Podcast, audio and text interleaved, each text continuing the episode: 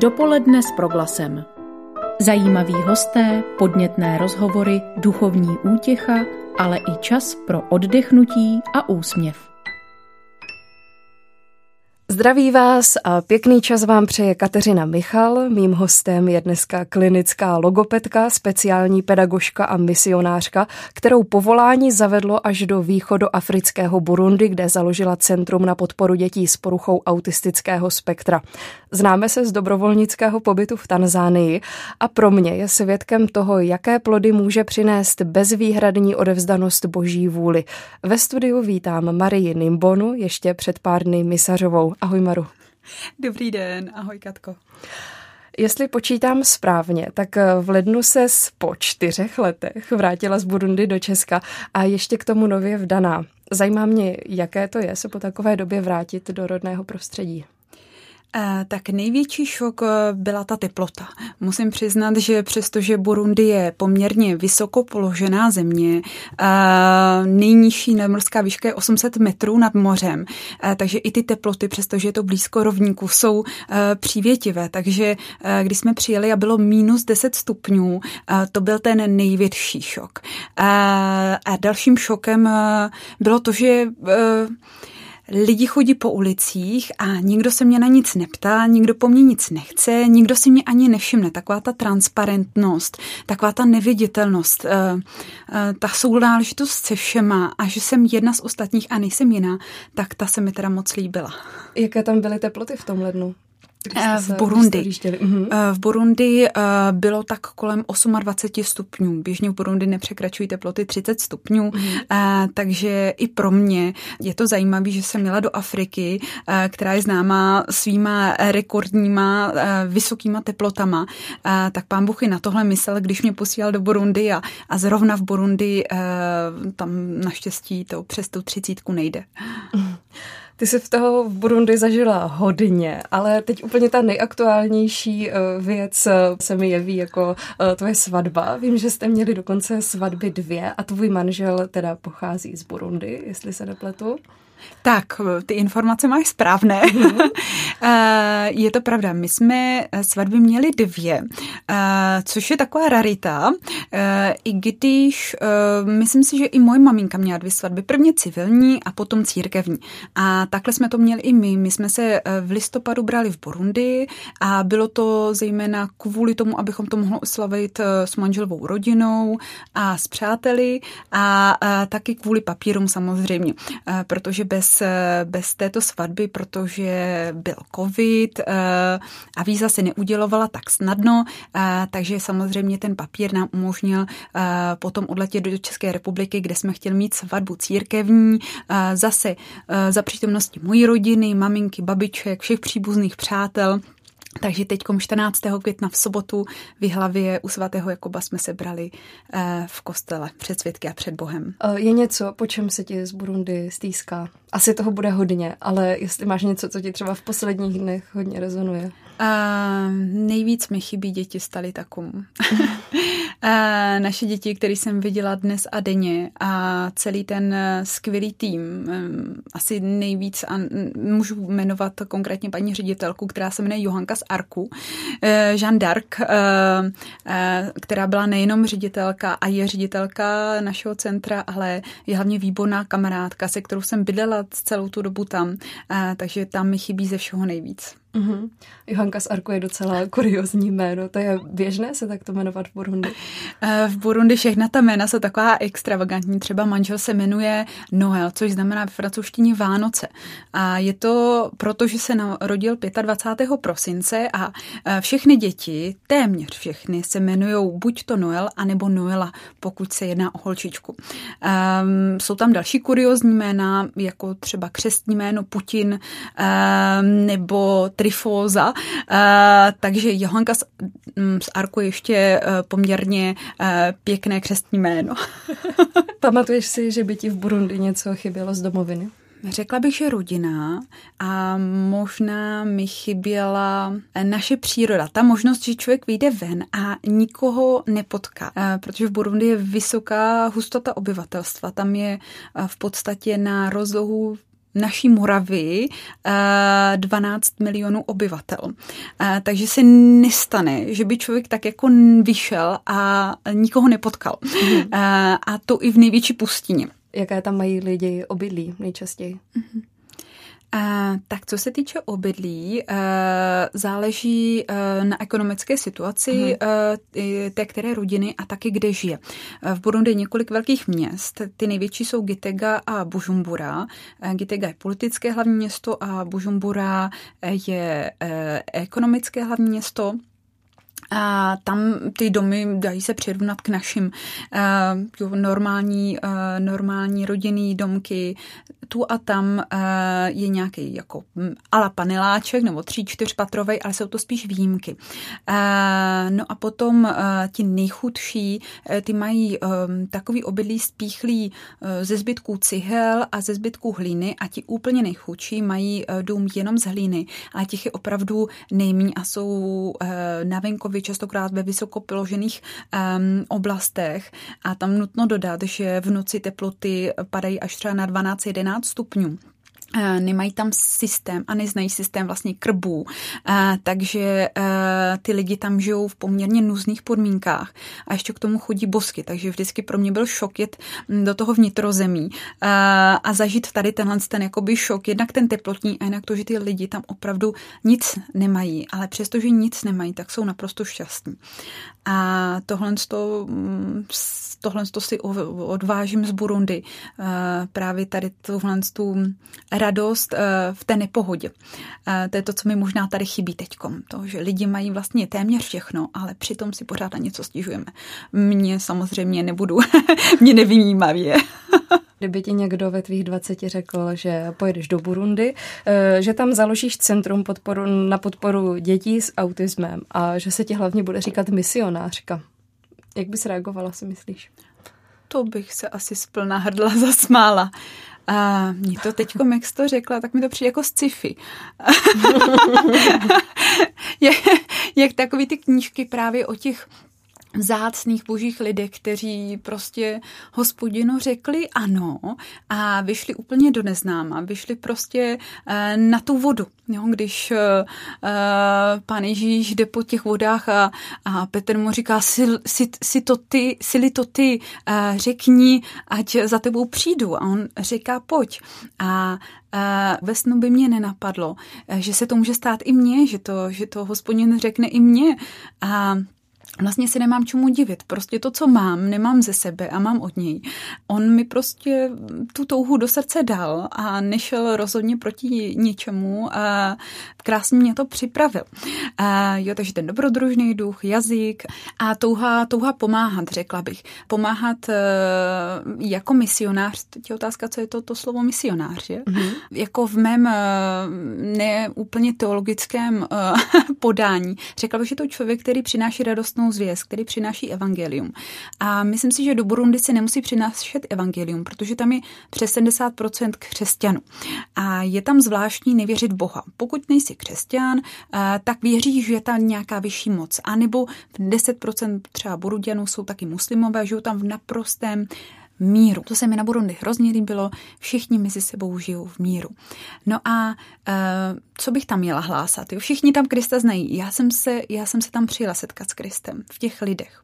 Možná, co, na co mě pán Bůh použil, v čem je ta radostná zvěst, tak byla to ta radostná zvěst pro ty rodiny, dětí e, s postižením. Nemůžu říct ze začátku přímo s autismem, i když k ním se, se potom dostala, pán Bůh mě to tam nějak, e, nějak mě k ním nasměřoval, e, nicméně vlastně všechny rodiny dětí s postižením žijou v takovým jakýmsi zatracení. Pořád je to považované, že je to prokletí, že na ně pán Bůh zapomněl, že udělal něco špatného a proto jsou za to potrestaní.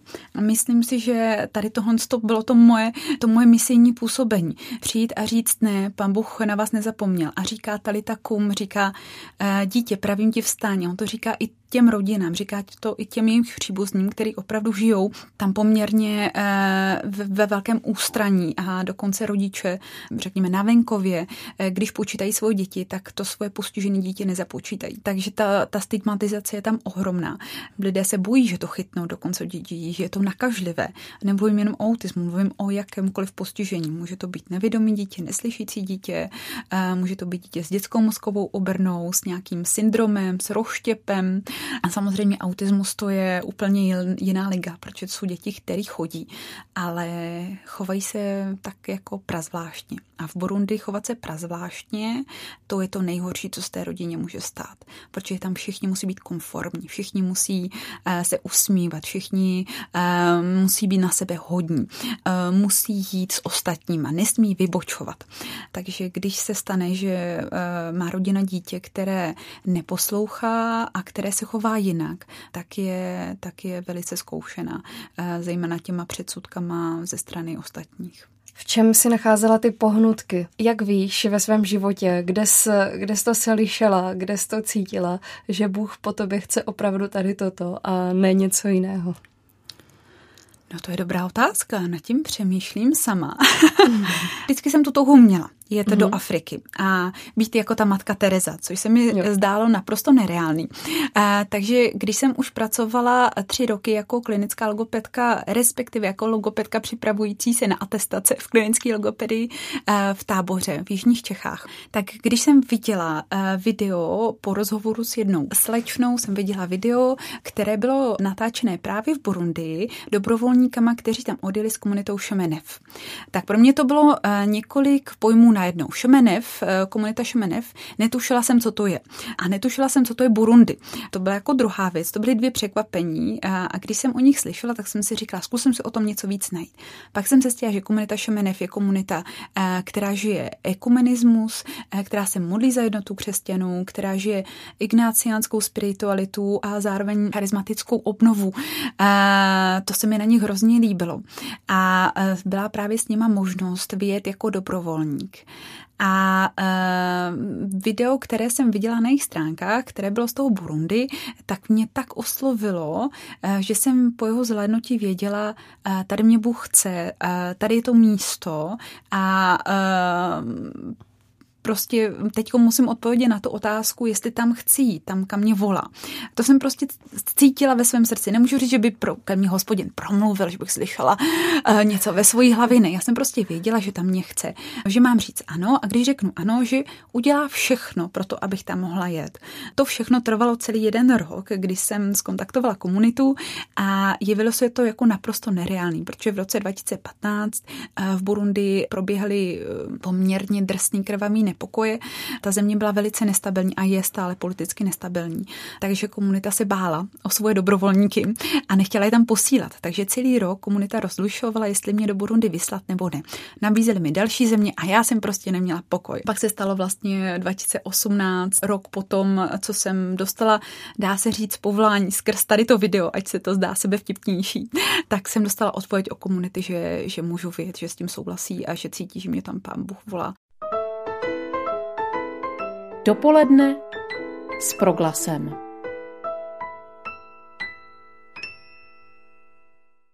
Povídáme si s Marí Nimbonou, klinickou logopedkou, speciální pedagožkou a misionářkou, která přibližně poslední čtyři roky trávila ve východní Africe a založila tam denní stacionář pro děti s autismem. Takže ty jsi do Burundi jako dobrovolnice skrze tu komunitu? Přesně tak. A bylo to časově ohraničené na 6 měsíců. Mm-hmm. Měla předcházet příprava tříměsíční eh, ve francouzském opatství od Comp. Nicméně tím, že já jsem končila práci po čtyřech letech, eh, tak jsem na tu přípravu nemohla čekat, protože jsem mi končila v prosinci a ta příprava začínala až v září. Ta komunita rozhodla, zase jako velká výjimka, jsem mohla na misi jet přes, bez té přípravy. Měli to namyšlené tak, že já si ten cyklus udělám až po příletu a že to vlastně bude dobrý, protože všechno budu moct vstřebat a zažít a rozmyslet se, kam mě hospodin chce povolat dál. Tak a moje rozhodnutí bylo že cítím, že se mám vrátit do Afriky. Načež jsem odjela ne do Burundi, ale do Tanzánie, do siročice Karibu Nyumbány, kde jsme se potkali společně. A jak hodnotíš eh, ten čas v Tanzánii? Ten čas byl na tři měsíce, tam jsem eh, měla možnost vidět, co pán Bůh dokáže, když mu člověk řekne eh, bezvýhradné ano. Ano, hospodine, si všem, co jsi naplánoval, všechno, co si pro mě představil, všechno, čím si mě eh, eh, vybavil, říkám ti na to ano.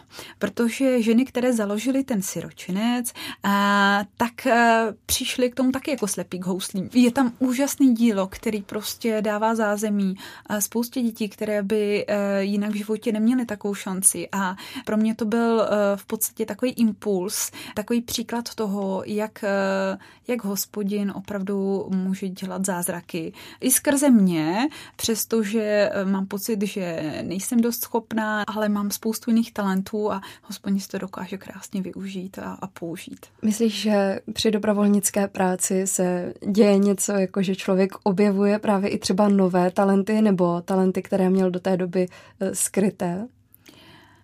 Máš tu tak zkušenost? Mám, mám tu zkušenost. Přemýšlím, co bych dala za příklad. Myslím si, že eh, v mém případě je to eh, mluvení. Mluvení na veřejnosti, eh, vysvětlování, nechci říct přesvědčování, ale, ale takový jako marketing v uvozovkách, jo, nebo e, svědectví, podávání svědectví. Je to něco, čeho já jsem se vždycky hrozně bála a to, že tady teď sedím před velkým mikrofonem, tak e, divím se, že se z toho celá neklepu. Nicméně myslím si, že tohle je, co mi hospodin dal eh, na překladávání strachu, protože já mám strach eh, většinou pořád a úplně ze všeho. Eh, takže ehm, tohle je talent, který si myslím, že hospodin mi dal, abych mohla svědčit o tom, co, co dokáže. Co dokáže i skrz člověka, který si myslí, že nevím, že, že prostě má jenom žít a, a že třeba ten jeho život není ani tolik důležitý.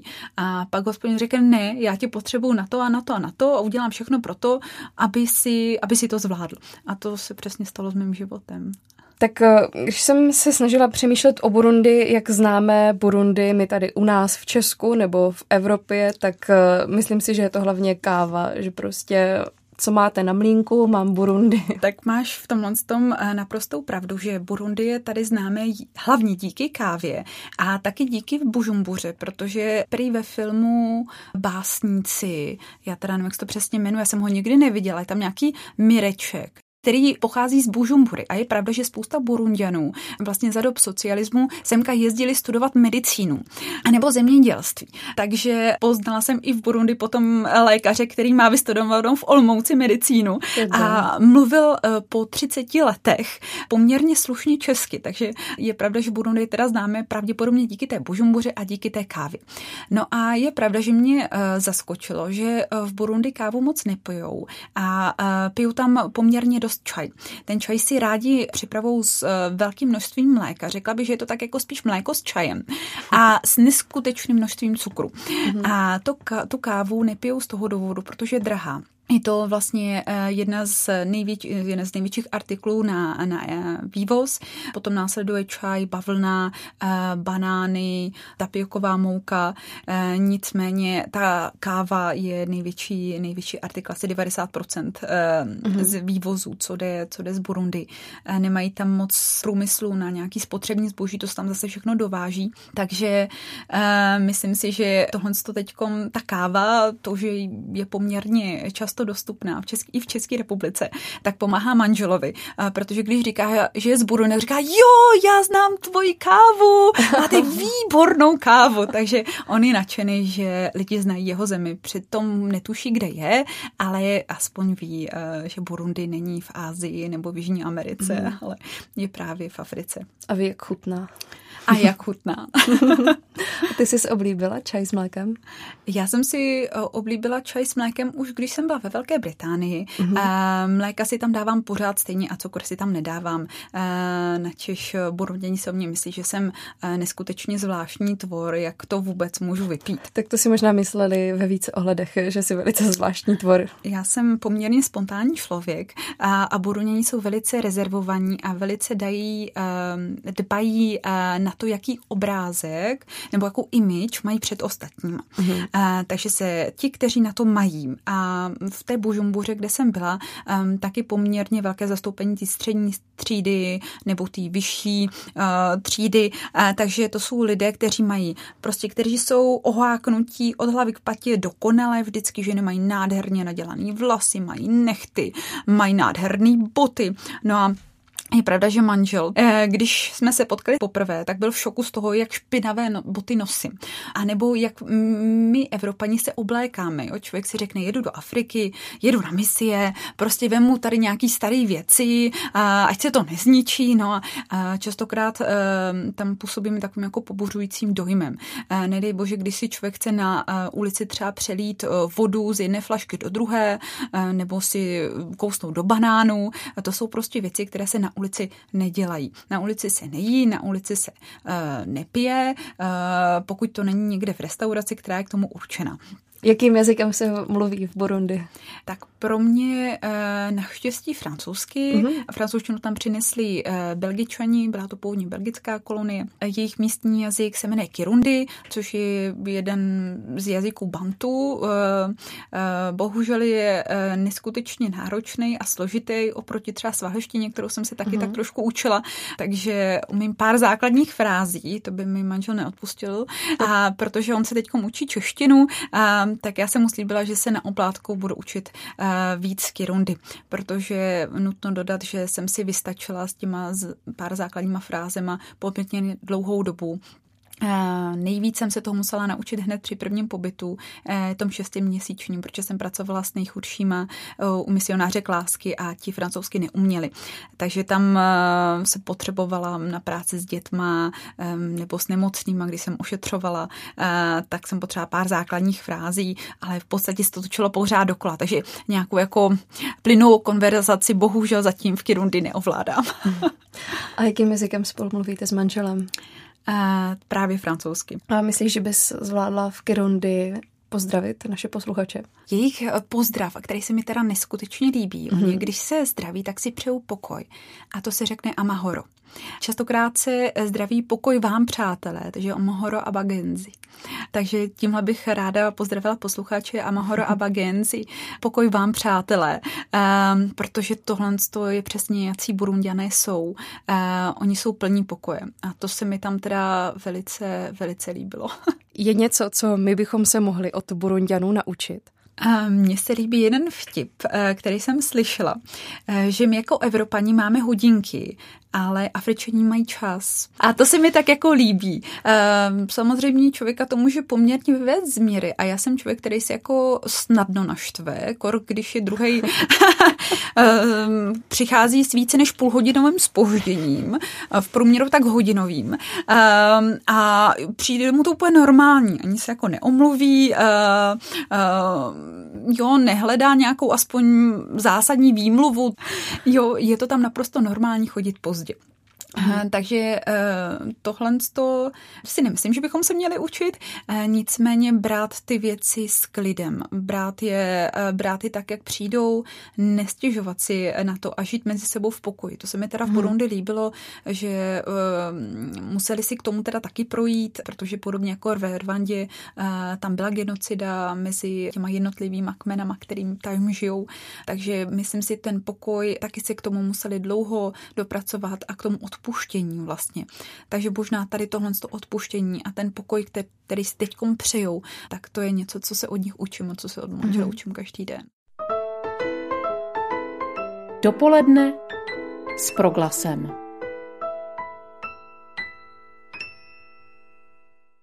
To byla chválová písnička od burundského dominikánského sboru právě v jazyku Kirundi. O misích ve východní Africe si povídáme s Marií Nimbonou.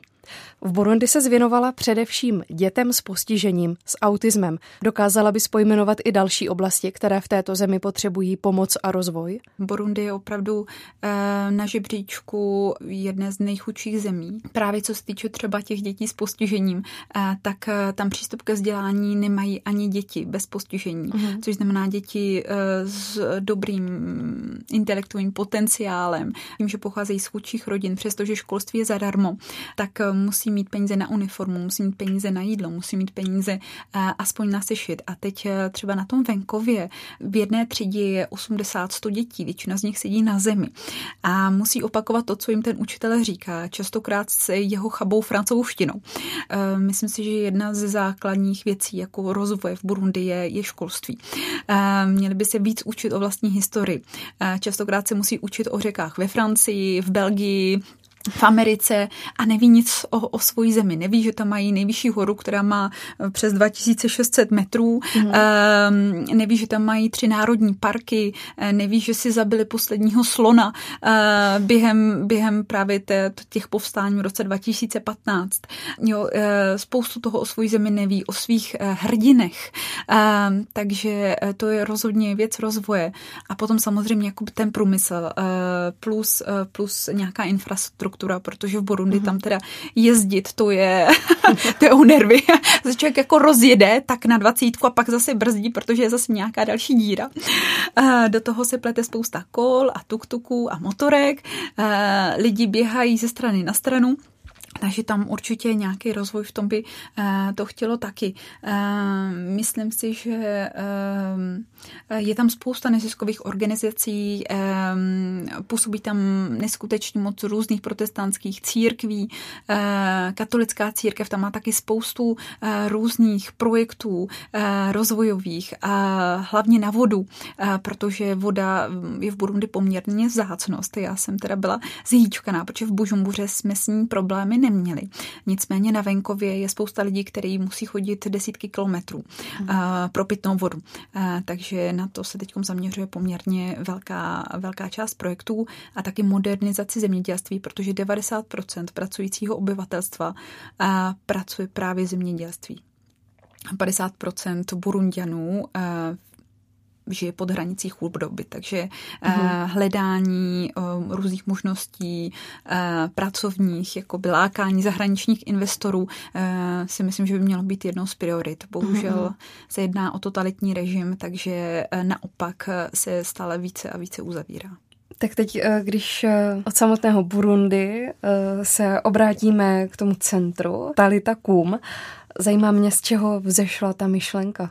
Tak eh, myšlenka vzešla eh, v průběhu času. Jako velice jsem uvažovala a diskutovala s odpodím, co tam vlastně pro mě naplánoval. Eh, začala jsem pracovat, no spíš pomáhat v takovým středisku rehabilitace, který založil kamarád, kterého jsem znala právě díky komunitě Šmenev, s jeho manželkou jsou členy. On jako fyzioterapeut, burundian, měl ohromnou vizi o komplexní péči o lidi po celních mozkových příhodách. A když viděl, že jsem logopedka, říkal, no až půjdu zase do Buruny, musíš nás něco naučit. Eh, takže tak to začalo. Bydlela jsem v klášteře, který byl hned vedle, a chodila jsem tady do toho rehabilitačního střediska pomáhat.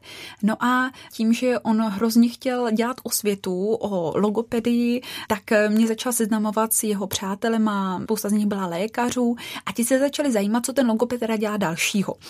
Na Češ padlo slovo právě na rozvoj komunikačních schopností u dětí, třeba který mají opožděný vývoj řeči, tak někteří pediatři mi začali ty děti posílat. No a takhle se kolem mě vlastně združila skupinka rodičů, kteří měli děti, které nemluvili mluvili, ale který ani nekomunikovali.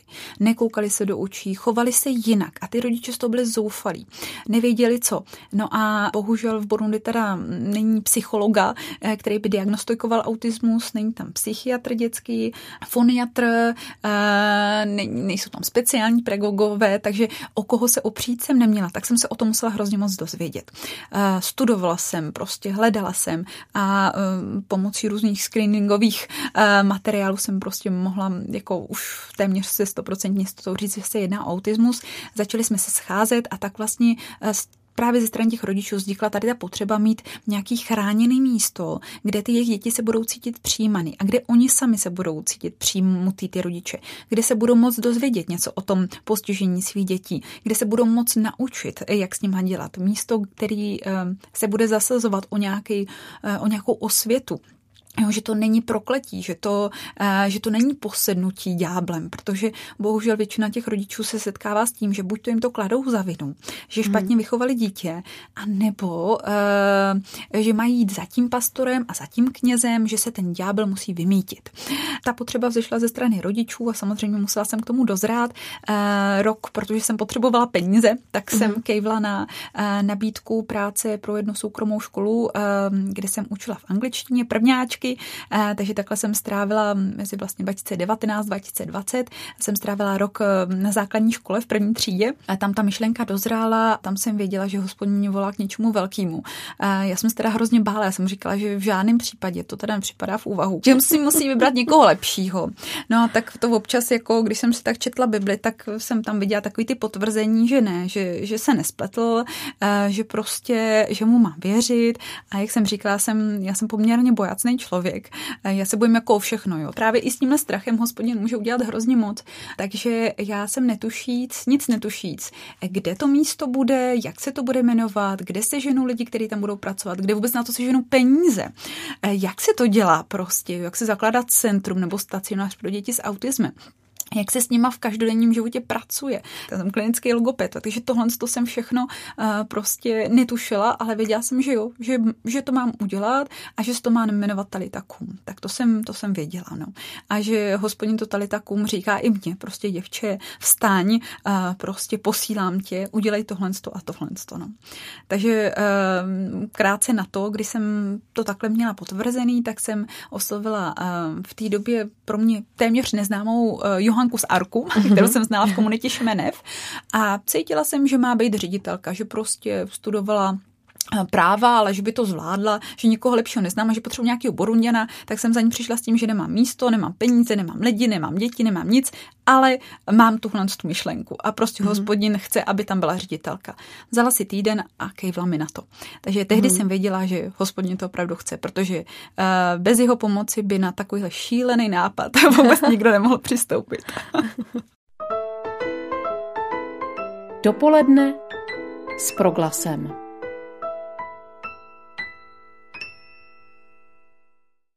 Jak se v Taritakum pracuje s rodiči autistických dětí? Právě tohle to byl ten největší oříšek a na to jsme potřebovali toho Pána Boha, protože mm-hmm. my jsme to srdce otevřít nemohli. Stalo se, že jsem eh, třeba to dítě si vzala do terapie, eh, první ještě jsem nenabízela rozhodně centrum, chodili na terapii a během těch terapií jsem zjistila, že opravdu um, to spíš bude um, porucha autistického spektra. Teď jsem to tomu rodičům musela nějak sdělit. Nikdy ani neslyšel toto slovo. Mm-hmm. Jo, mhm. takže právě vysvětlit, o co se jedná, vysvětlit o to, že se to nedá uzdravit jo, že to je něco, s čím se naučíme žít, eh, něco, eh, čemu se musíme přizpůsobit. Nemůžeme přizpůsobovat to dítě, musíme my přizpůsobit sebe, svoje myšlení, prostředí, ve kterém to dítě žije, jak se učí.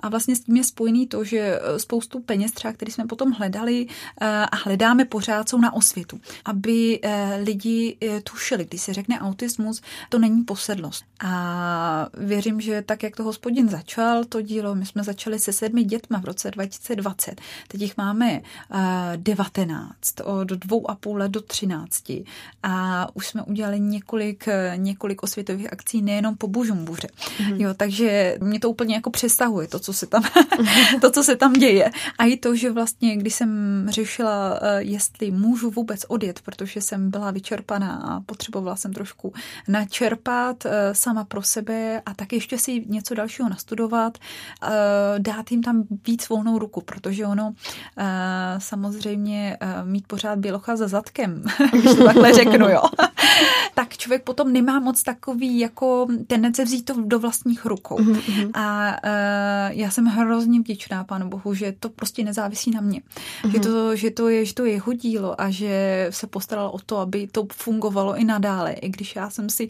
dovolila odjet. samozřejmě to byl dlouhý proces mm-hmm. toho prostě uvědomit si, jo, ne, nevzdávám se nějaký vlastní zodpovědnosti, nebo není to moje miminko prostě, to mm-hmm. je to boží miminko a on, on si ho prostě jako, jo, on mu pomůže růst. A mm-hmm. já jsem tady o toho, abych prostě tomu ještě dál pomohla, takže je to třeba zakládáním neziskovky tady v České republice a, a samozřejmě uvidíme, jak to půjde dál. Mm-hmm. Tuším, že tvoje práce je náročná a vyčerpávající. Mám na mysli otázku, jak se udržuješ v dobré kondici, abys to ustála, abys mohla lidem sloužit. Myslím, jakoby v té psychické kondici. Hmm.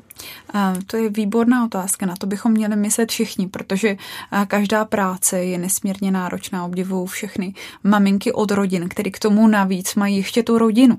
Já jsem rodinu, nebo jo, děti, děti, děti jsem neměla, když jsem dělala klinickou logopedku a potom v Burundi všechny ty různé aktivity. Nicméně dostihlo mě to. Dostihlo mě to, že jsem si nenašla čas sama na sebe a to si myslím, že o tom bych mohla mluvit to je taky jedno svědectví, aby si na to lidi dávali pozor, aby to nezanedbali tak jako já, eh, čas na sebe. Eh, protože eh, ano, máme se modlit, máme pracovat, ale máme myslet sami na sebe, máme odpočívat taky. Takže pro mě největší odpočinek, když jdu do přírody. Jo, když prostě jako mám čas se jít projít, koukat se po stromech, po ptáčkách, po horách, po vodě, a tohle jsem bohužel nedělala. Co mě teda zachránil, byl tanec. E, tam jsme se poznali s manželem, e, takže to, že, to, že tančím, e, je to něco, co mi přináší radost do života a co mi pomáhá zapomenout a co mi pomáhá tak jako zregenerovat síly. Ale bohužel jsem netančila dost. Takže vlastně i v tom táboře jsem měla syndrom vyhoření a byl to jeden z důvodů, proč jsem odcházela, ale nebyl to ten jediný. Nicméně mm. ten můj odchod do Burundi byl vlastně v tomhle tom období, který byl poznamenaný eh, vyhořením a vlastně ztrátou jakýkoliv energie eh, nebo smyslu, proč bych měla chodit do práce a, a proč bych vlastně jako se o něco měla snažit.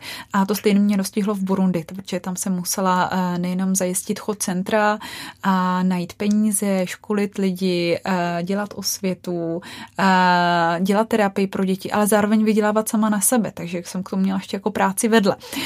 Takže v té době to bylo hrozně náročný a um, Myslím si, že eh, to zanedbáváme, rádi zanedbáváme a vyčerpáváme se a já teda konkrétně, takže teď jsem poučená a, mám nastavený, že, že musím pravidelně chodit do přírody, eh, čtu a, a pokračuju teda v tom tančením, tančení a setkávání s přáteli, to je něco, co mě taky mm. velice dobí, ale snažím se to vybalancovat s tím časem, který prostě strávím sama, a, anebo s hospodinem prostě v té přírodě, v tichu, eh, kdy má člověk čas prostě zregenerovat síly celý ten minulý rok jsem se věnovala právě školení eh, toho týmu a protože jsem klinický logoped a nemám spoustu dalších znalostí, který je potřeba ke vzdělávání dětí s autismem, takže jsem hledala různý odborníky z řad psychologů, speciálních pedagogů, eh, aplikovaných behaviorálních analytiků a spousty dalších a povedlo se. Ono je spousta boruňanů ve světě,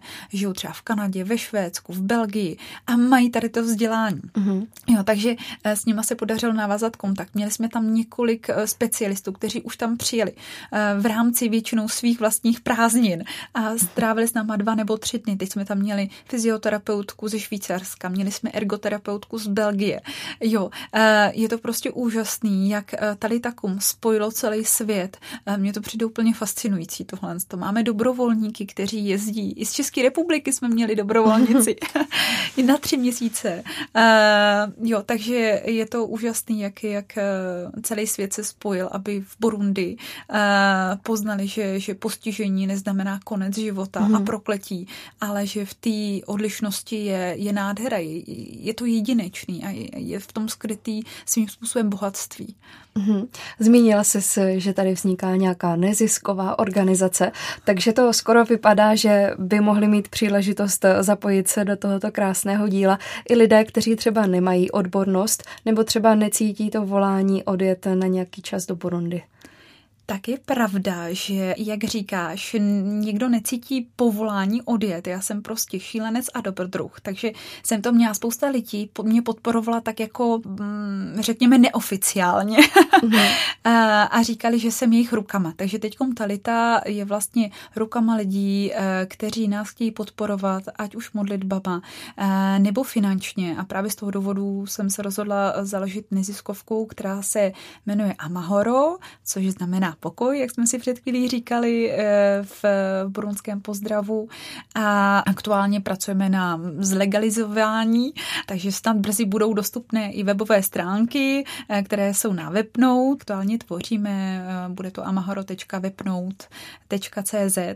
Díky té neziskovce bychom chtěli se věnovat osvětě nejenom díky penězům od českých dárců v Burundi, ale i osvětě v České republice, protože přestože jsme společnost společnost, která už něco tuší, přece jenom netušíme všechno a mhm. nevíme všechno a věda jde strašně rychle kupředu a těch eh, aktuálních eh, informací o tom, co je za autismem nebo jak můžeme pomoct lidem s autismem a jejich rodinám eh, stále přibývá a, a zlepšují se, takže i tohle je jedním z našich cílů. Talitakum tedy hradí svoje fungování formou příspěvků od drobných dárců. Zajímá mě, jestli se na této podpoře podílí i nějaké instituce. Co se týče těch institucionálních dárců, eh, podařilo se získat v podstatě peníze minulý rok na vybavení a to bylo od německé ambasády, co je v Burundi, mm-hmm. takže tam nám vyšel jeden grant a díky nim máme slepičky, králíčky, děti mají klouzačku, houpačky, eh, máme poličky a děti, mají, děti si mají na co sednout. Nicméně Samozřejmě pořád hledáme peníze na fungování a to bohužel od institucí získat um, peníze na fungování, což znamená platit nájem, platit uh, platy učitelům, internet, protože uh, máme pravidelně školení a uh, mm. bohužel teda uh, s datama v Burundi to není úplně nejslavnější, takže nám to pořád padá, tak si představte, že si něco chceme uh, učit a, a pořád, pořád, pořád to padá. Takže na tyhle ty všechny jakoby běžné eh, záležitosti fungování centra eh, potřebujeme pořád penízky, takže eh, stále jsou lidi, kteří posílají peníze a teď právě díky té neziskovce by to mělo být oficiálnější a budeme se snažit dále psát granty, takže kdyby si někdo chtěl zapojit znov, zrovna by uměl tady tu věc, kterou teda hospodin Eh, mi řekl, že nemůžu se naučit všechno, uh, takže, takže mi vždycky dá lidi, kteří uh, s tím, s tím pomůžou, tak i za tuhle tu pomoc budeme rádi, uh, nebo za názor odborníka, uh, který má zkušenosti rodiče, uh, jo, za někoho, kdo by se chtěl podělit s věcma, protože do Burundi plánujeme samozřejmě pravidelně jezdit a centrum podporovat i materiálně, protože právě konkrétně hraček a nějakých didaktických materiálů v Burundi uh, téměř není k nalezení, takže takže za tohle to všechno budeme rádi. Takže ještě nepověsíš toulavé boty na hřebík, ale budete se do Burundi vracet je to tak? Um, přesně tak to je. Uh, určitě minimálně jednou za rok, uh, s tím, že bychom se do Burundi rádi vrátili. Uvidíme za kolik let, ale myslím si, že tam je ještě vize založit nějakou speciální školu, protože v Burundi je tak strašně moc dětí s Downovým syndromem, se kterými se bohužel nic nedělá a, uh-huh. a netuší se o jejich potenciálu. A tím nechci říct, že jenom s Downovým syndromem samozřejmě s různýma dalšíma kombinovanýma vadama, s mentálním postižením, takže tam je prostě strašně moc široký pole působnosti. A tohle, to, tohle by mě lákalo, takže teď mi vize, že se ještě musím dovzdělat a musím dočerpat a, um, a uvidíme, kam, kam to hospodin bude směřovat potom. No. Když to nebudu já, bude to někdo jiný a to je to nádherný, že se všichni doplňujeme a tvoříme takový jednokrásný velký pucle a Každý ten dílek je prostě důležitý. A když přijde čas, tak přijde čas a člověk to pozná. Moc pěkně ti děkuji za rozhovor. Přeju eh, vám jednak, ať se vám daří v manželství, ať eh, se daří talitakům, ať se daří tady nové neziskovce, ať je Bůh pořád eh, tak moc na vaší straně a ať skrze vás působí a přinášíte skrze ty misie tu radostnou zvěst těm dětem a těm rodinám. A tak ti za to děkuji, že se tomu vůbec věnuješ, že jsi tomu obětovala svůj život a svoje síly. A taky eh, ti děkuji za rozhovor. A já moc děkuji za pozvání A všem, všem, všem posluchačům a vám všem tady v Proglase přeju, aby, eh, abyste s radostí eh, vnímali ten boží hlas. On mluví skrze všechno a eh, nejčastěji mluví skrze druhý lidi, teda konkrétně ke mně. A je nádherný, když člověk překoná ten strach, je úplně normální ten strach mít a řekne ano.